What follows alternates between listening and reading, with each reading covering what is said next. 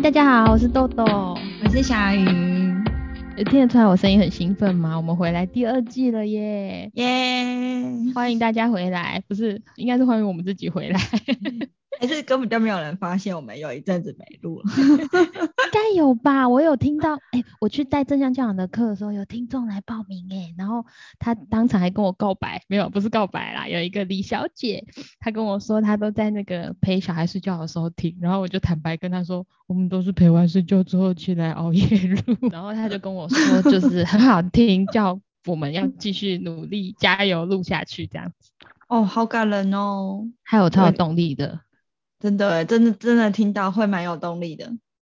然后我们还有其他两则留言，我也想要念一下。有一个陈小姐透过童趣悠悠的粉专 F B 粉专私讯我们，她说你好，我最近听到你们的 podcast 觉得非常有共鸣，不再感觉孤单，听到欲罢不能怎么那么可爱然后她说她也很期待我们之后的节目，很想听您女儿入学的分享。是你还是我？应该是你吧。好 像, 好像是我，因为我还没那时候还没入学啊。对对对，我们第一集是停在那个我还没入学要入学还没入学的时候。对，好、嗯、然后还有另外一个那个、呃、Fiona 小姐她就鼓励我们说，她说有的时候真的会觉得育儿路走到一个死胡同，能听一下真的会突然有一些突破一些既有的想法，然后又从中找到可以试着努力看看的方法，所以她叫我们要加油，要继续录下去，但没有要给我们施压的意思。怎么人那么善良哎、欸，听了真的蛮感动的、欸、就是觉得是这就是我们想要做的啊。对，而且因为我觉得我自己在这个育儿路上也是这种心情，就是我常常很需要一些、嗯、新的灵感，活下去的活下去的勇气，没有啦因为有时候觉得做得好痛苦哦，就是就是嗯，觉得嗯应该怎么讲，应该是说我觉得同时得到支持又可以同时支持别人的那种感觉蛮好的。嗯，我自己是觉得就是我、嗯、我真的是希望大家当爸爸妈妈的不要真的觉得好像事情都只有一招解法，行不通就卡住了，走死路了。就是我真的只希望在我们这样随意聊聊的过程里面，帮大家能够多准备几招，然后让生活可以过得比较顺畅。然后还有一个很重要的真的是就是可以让大家好好去享受亲子之间那种很亲密很甜蜜的关系，然后让家长跟让孩子就是彼此他们都可以感受到爱，感受到被滋养在这段关系里面。对，我觉得就是就是我很喜欢你刚刚说的一个点，就我觉得其实有时候被逼到走投无路，真的是因为不是真正走投无路，而是可能一些方法或资源不够那么丰富，所以其实我们就是希望扮演多一点点可能性的空间、嗯、让大家不会这么快就走向崩溃这条路。好，真的很感谢给我们回应的那个听众朋友们，就是我们感受到满满的鼓励，以至于让我们有动力在这么疲惫的育儿生活跟工作生活里面再挤出这些时间来开始录的第二季，大家要继续收听哦。好，谢谢大家上一季好像是停在小鱼老师的女儿准备要入学，对不对？对，上次现在这样、嗯、我们今天录音的时间是九月底了，所以这样也算是过了一个月了，对不对？对，刚好一个差不多一个月。他还好吗？你还好吗？嗯，就是我觉得这一段路呢真的是蛮长的，然后其实我也累斑斑是不是？对，就不管是我自己的状态或是小孩的状态，然后其实这一段路发生我觉得蛮多事，然后我自己跟老师的沟通或是我自己用在我女儿身上的策略其实也蛮多的，但因为太多了、嗯、我今天其实就是想要讲个结论，就是目前其实还算 OK， 然后我们目前已经走到小朋友可以哭着跟我们说哭着跟我说再见，然后给老师牵进去这一段路。对，那诶所以他现在在学校待多久？嗯，他现在在学校，嗯，是待四个小时，就待到中午吃饭回家。你也是渐进拉长的，对不对？对，就是我们，嗯，对，我们就是用渐进式的方式拉长到半天。那这个过程其实也是有一些跟老师来来回回讨论很多事情啊，但总而言之就是渐进式的。那比较详细的方式跟一些策略技巧，我之后再整理成文章跟大家分享，这样子。我不过你刚刚讲到那个他可以哭着跟你拜拜这件事，我好有感哦。我在我女儿的上学日记里面也有写到这件事。我觉得这个这个就是好好道别啊。就是我那天在看到我女儿她的这个微小进步，就是她即便她正在哭，然后但她是好好的接受被老师抱着啦，就不是从身上拔起来了。她就是被抱着进去的时候，她虽然眼眶还含着泪，可是我挥手跟她说拜拜的时候，她有一边就是也挥手跟我回应这样子。那我觉得这个其实某种程度就表示她其实接受了我们即便要分离，可是他也能好好跟我道别。所以我的意思是说，即便他会大哭会难过，可是这也是一种好好说再见啊。就是我不是突然不见，或者是不不理会他的难受就走了、嗯、就是我们能好好的，因为会我觉得要分别本来就是会难过，本来就是会舍不得啊、嗯、所以会哭是正常的，可是会边哭着好好我们一起道别，这个我觉得就叫做好好道别，而不是好好道别就、欸嗯、就是不哭了这样子。嗯，哎、欸，这个我想要补充另外一件事、欸，就是我觉得这其实跟整个压力的、嗯、整个压力的处理是有关系的、欸，就是、嗯、因为最近读了很多这系列的书，就是同意，对，就是我觉得有一个点是在你的信任和过度被威胁的情况下，你是会抑制你的前额叶的嘛，但是你在、嗯、你的前额叶在抑制的过程当中，就是前额叶被抑制的过程当中，你是不会去做出任何回应的，你不会跟妈妈说拜拜，你不会你不会好好的跟跟着老师走，你会呈现一个歇斯底里爆炸的状态。嗯，对，那所以我觉得另外一个角度来想，就是能当孩子虽然是哭着说拜拜，但是其实在他能说出再见，或是做出挥手再见的动作，或是伸手给老师抱的这些过程啊，其实都代表那些危险，就是他的大脑在侦测这些危险性的时候，这个威胁没有整个把他整个人淹没，他已经把它解读成这不是会击溃他生命的威胁了。对对对对对，我自己我自己在那时候，嗯、呃，我女儿被嗯、呃、最一开始被带进去学校的那一两天，她真的就是被拔走的那时候嘛。嗯、但是在被拔走之前，其实我有给她预告，我就会跟她说，哦、我在家里就伤心诶，就是但刚不够，但呢老师也给你抱你去，我就是会预告她，等一下、嗯、接下来。老师把他从我身上抱进去这件事情、嗯嗯、然后我那时候有让他有一个让我安心的行为，就是就是因为我们其实有提早到校门口准备，那他让、嗯、出现一个让我很安心的行为，就是他在那种崩溃的情境下，他有时候会突然的冷静说，诶黑小屏幕诶诶、欸，黑秀比如前我前 A 呀，还什么之类的，我忘记了，我忘记他注意到什么事情。反正就是他还有心思可以分神。对，这是第一个，然后再来就是老师靠近他跟他玩一下的时候，他有笑出来。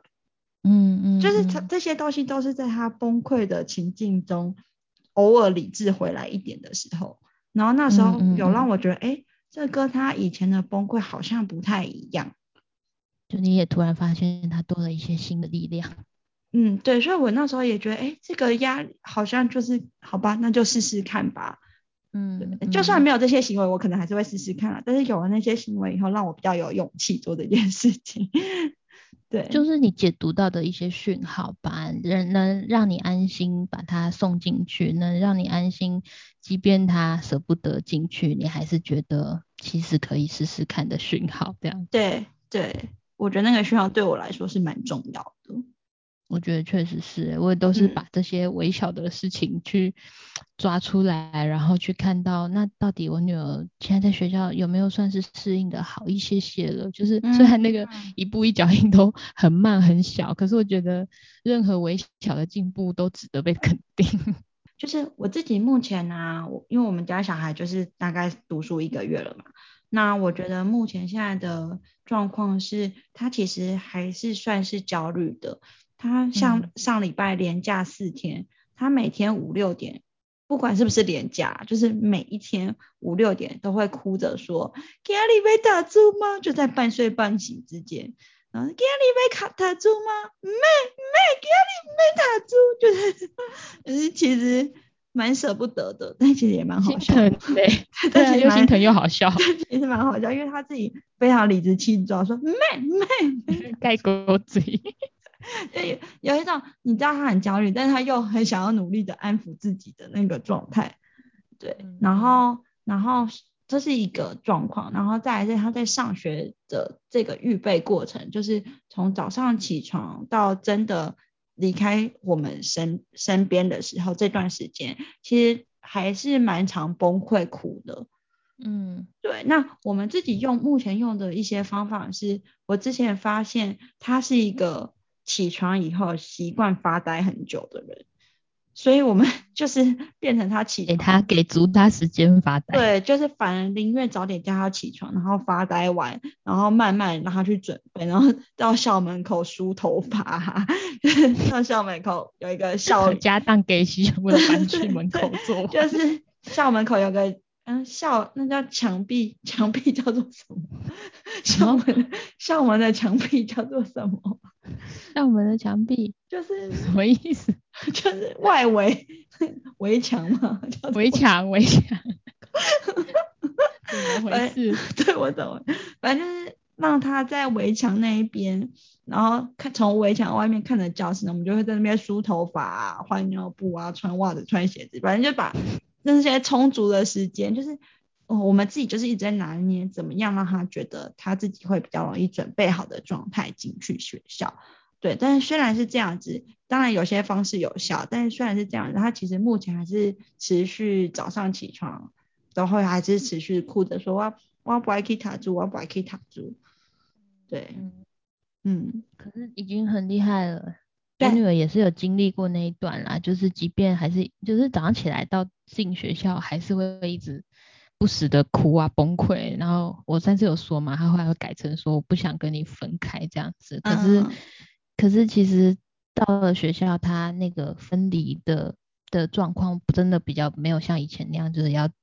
从身上拔下来这样子，就是他其实进去很快眼泪其实就收拾完了这样子，其实到现在他已经不会哭了啦，就是给你一点鼓励，总会走到这一天的。对，我也是这样子想，就是我自己目前也是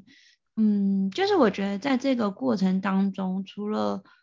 就是除了同理跟安抚我女儿以外啊，我自己有一个想法是、嗯、我好像没有办法没有办法嘛，应该说我好像我有点是静待这段时间过去，就是我好像觉得我不要去期待他不哭、嗯、这件事情会让我比较没有压力。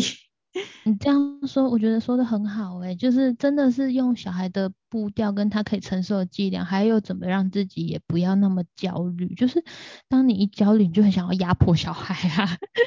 对，就是我觉得有一个感觉是有时候我们好像做了很多努力以后就会希望小孩的行为改变、嗯、要有一点改变或者是有什么进步，但是我觉得我现在目前的这个关卡我自己的心态就是、呃、我没有觉得他的哭是哭一哭就没事啦，或是无理取闹或是什么之类进去就不哭啦，就是当然这些可能是行为上的表征啊，但是我自己目前的想法是我还是会我还是很看重他当下的哭泣，但是我没有呃，我自己没有特别想要去改变或是缩短他希望他现在就能不哭这件事情。对，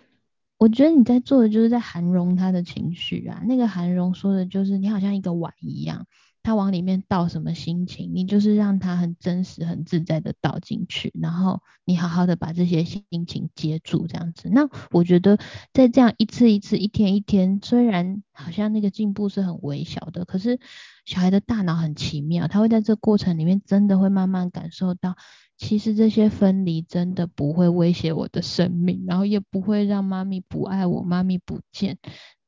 这些他是需要时间去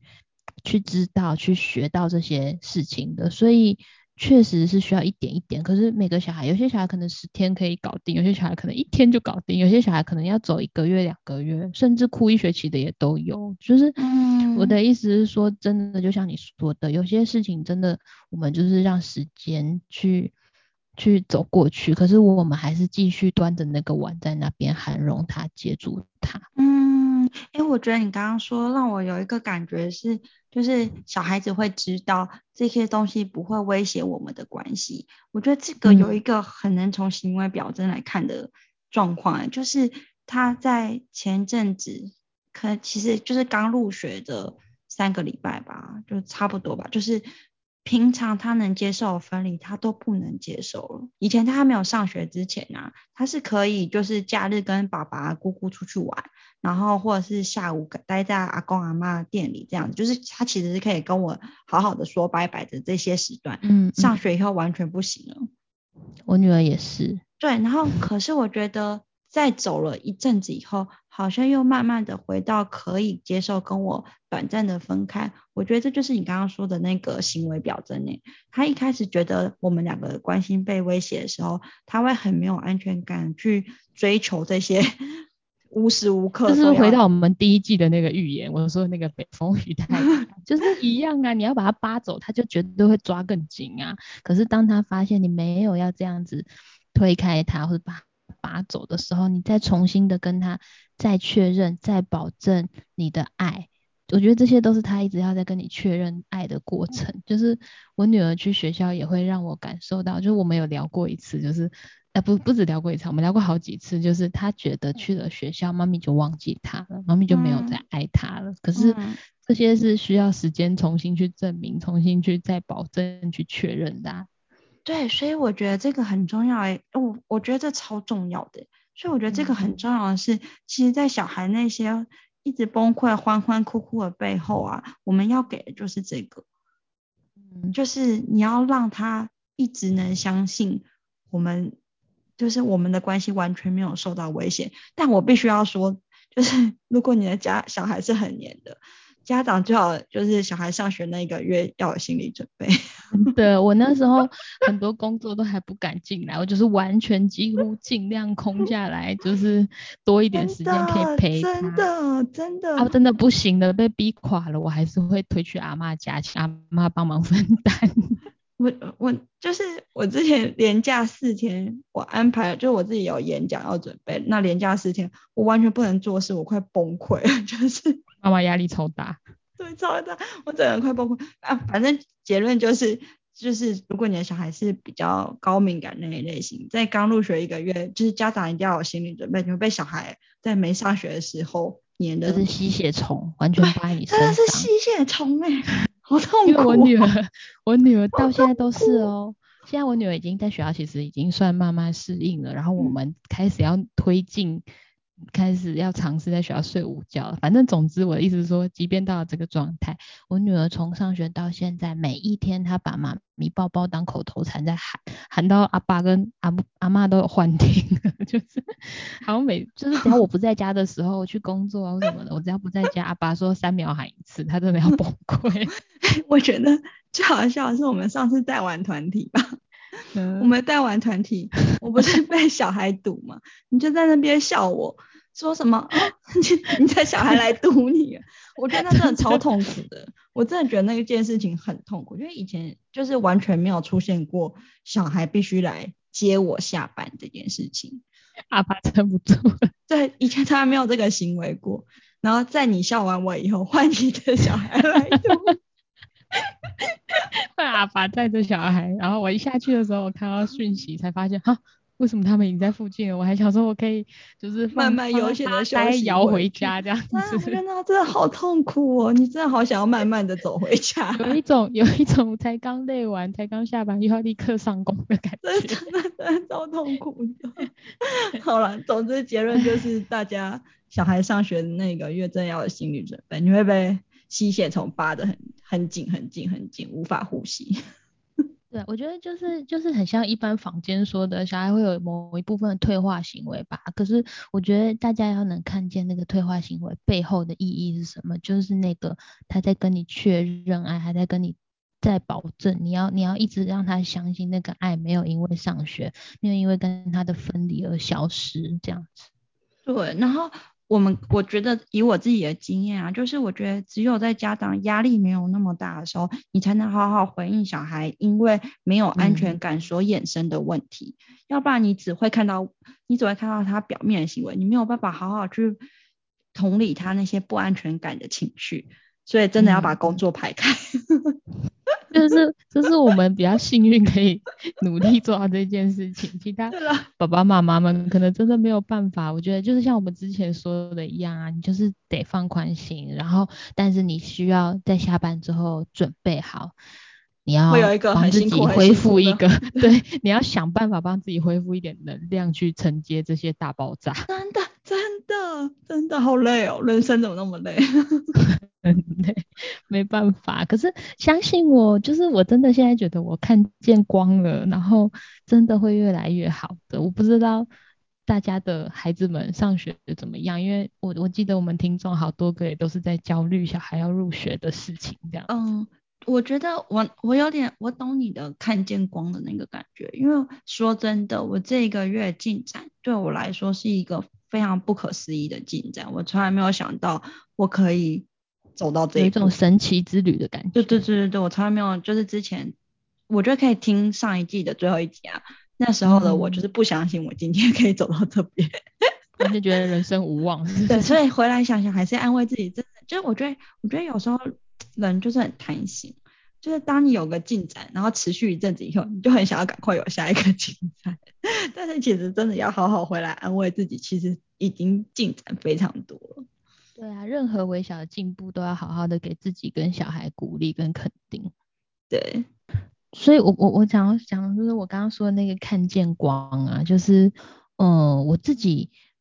去抓那个评估他适应的状况，就是我会我那时候我真的天天跟老师打电话讲很久，因为我们中午接嘛，那那时候老师都赶着要把小孩弄睡午觉，所以都只能送出来给我，之后我们都没有办法聊这样子。那我觉得每天都需要打电话跟老师聊天、嗯、下课的时候，然后我就会问他今天在学校状况怎么样啊，表现怎么样啊。那一开始真的蛮令人心疼的，就是他都会用一种很呆萌很无助的样子坐在那边，或是坐在老师身边，或是拉着老师的围裙跟着走这样子，但就是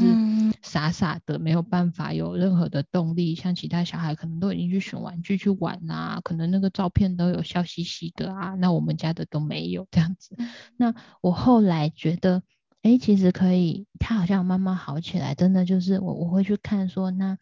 他有没有办法去向老师说他的需要，比方说他敢不敢跟老师说他很想妈妈，他他想哭想抱抱，然后再来就是他有没有能力去接受老师给他的回应。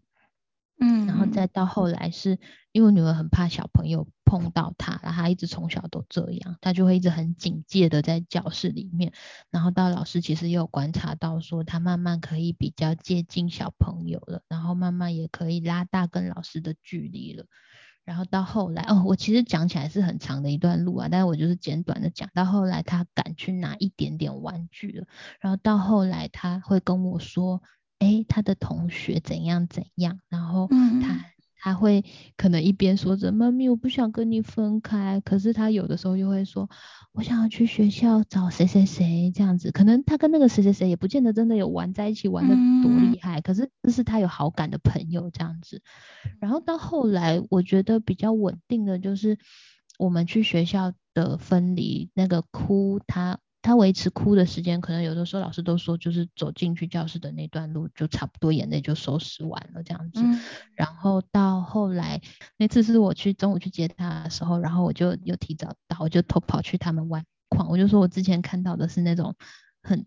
呆很令人心疼的那种、嗯、就是好像很茫然坐在椅子上、嗯、一直看着老师移动，因为老师很忙嘛，不可能一直就是没有参与在团体之中的小孩。对，然后他的目光只是一直在追随老师的屁股那种感觉这样子、嗯、然后就觉得很心疼。可是到那一天我看到他的是他在教室里面游走，然后动作是那种好像比较自在在那边挥、嗯、然后甚至他还有爬上一个就是我女儿可能会寻求一些感觉吧，我也不懂，到时候来跟你请教。就是反正她还有爬上一个小矮柜这样，然后在那边看看大家在干嘛，好好笑。对，然后又再下来这样，然后我就有觉得啊、哦，她好像表现的那个样子是我在家里比较看到她，对对对，比较轻松的，然后我才真的觉得嗯，我也安心了。然后其实老师在过程里面一直会跟我说她进步很多，进步很多，哪里怎样怎样、嗯、然后我觉得在看到那个在综合老师说的这些事情，我就觉得啊、哦，我真的安心了。然后我还就是跟老师在讲电话的时候还欢呼说，我还开玩笑跟老师说嗯，那我不用再天天打电话来吵老师了是不是、啊、对啊，所以直到现在我其实是不需要再每天问老师他还好吗，他怎么样了，我可以其实可以跟他回家聊一点点，他们不会很愿意说啊。这个议题我觉得可以之后再录另外一集，就是怎么跟小孩聊天我觉得这超适合一集。对，然后小孩在聊天的过程里面，我女儿一开始不太愿意说，之后那一集我们再来录好了，我可以讲一下为什么我后来觉得她不愿意说的原因是什么这样。好，那我来总结一下，就是你评估小朋友比较适应的学校的状况是观察哪些行为好了。那第一个就是小朋友在学校参与的表现增加了，从以前那种很呆滞的状况变成好像在学校可以比较自在，然后也可以好好跟老师嗯、呃、表达他的需求，甚至给老师一些很简单的回应。那再来就会是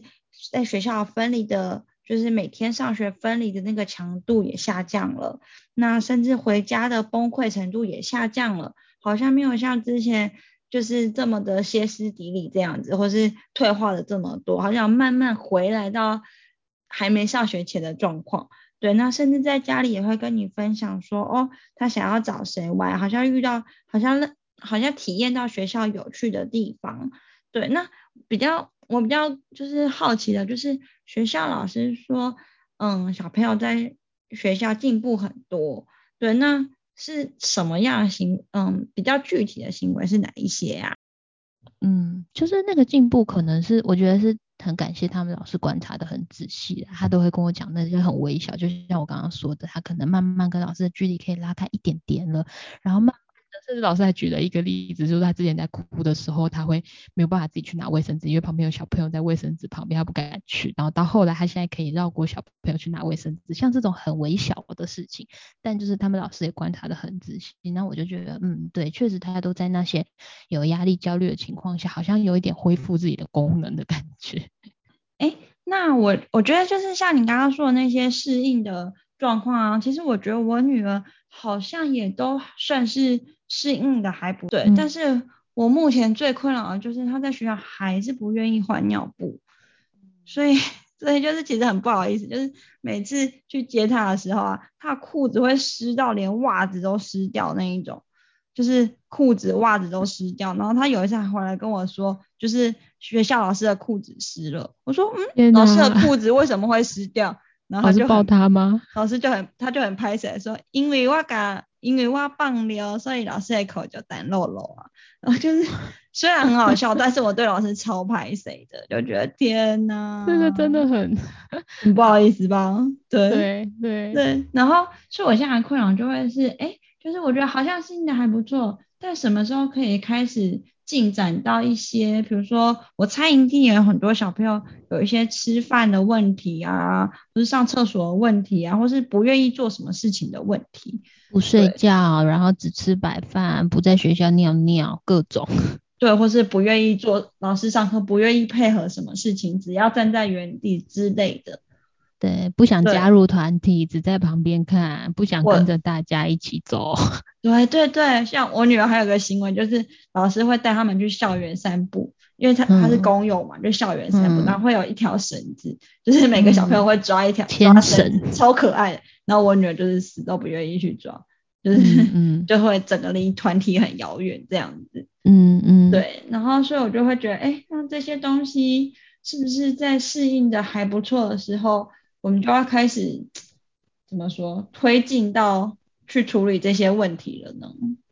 就是我觉得可能有一些家长会有一点困扰的地方是不太知道要怎么判断这个到底是适应的问题还是是行为规范不配合的问题，对不对？对对，应该嗯，我觉得我的困扰应该是说，比如说不换尿布这件事情，在前几个礼拜是完全不是我的困扰，因为我都我跟老师的目标都是很明确，就是我们只要让他进教室就好，其他他要做不做的事情就是都随他去，都随他去，不换尿布也没有关系什么之类的。对，可是我觉得已经进展到现在又快一个月了嘛，就好像觉得哎，好像可以开始要处理这些问题了。我觉得好像那个点不是时间的问题，好像是你看见了他适应比较稳定的一些些指标之后，你才觉得你可以推进到去跟老师讨论，那这个问题我们接下来怎么解，对吧？对对对对对对，就是这个意思，就是这个意思。嗯嗯嗯，就是刚刚那些关你说的适应的那些表现，其实我觉得我女儿也都有了。对啊，那我们接下来要推进到这些问题的时候，该怎么去跟老师沟通，或者还有什么其他方法呢？嗯，对，我们下一集来讨论这个。好，我们下一集再来讨论这个好了，因为今天这一集就是先把重点放在观察小朋友的适应。如果觉得小朋友适应的这些表现都还不错的时候，那我们要推进到下一个问题的时候，要怎么去抓一些平衡点呢？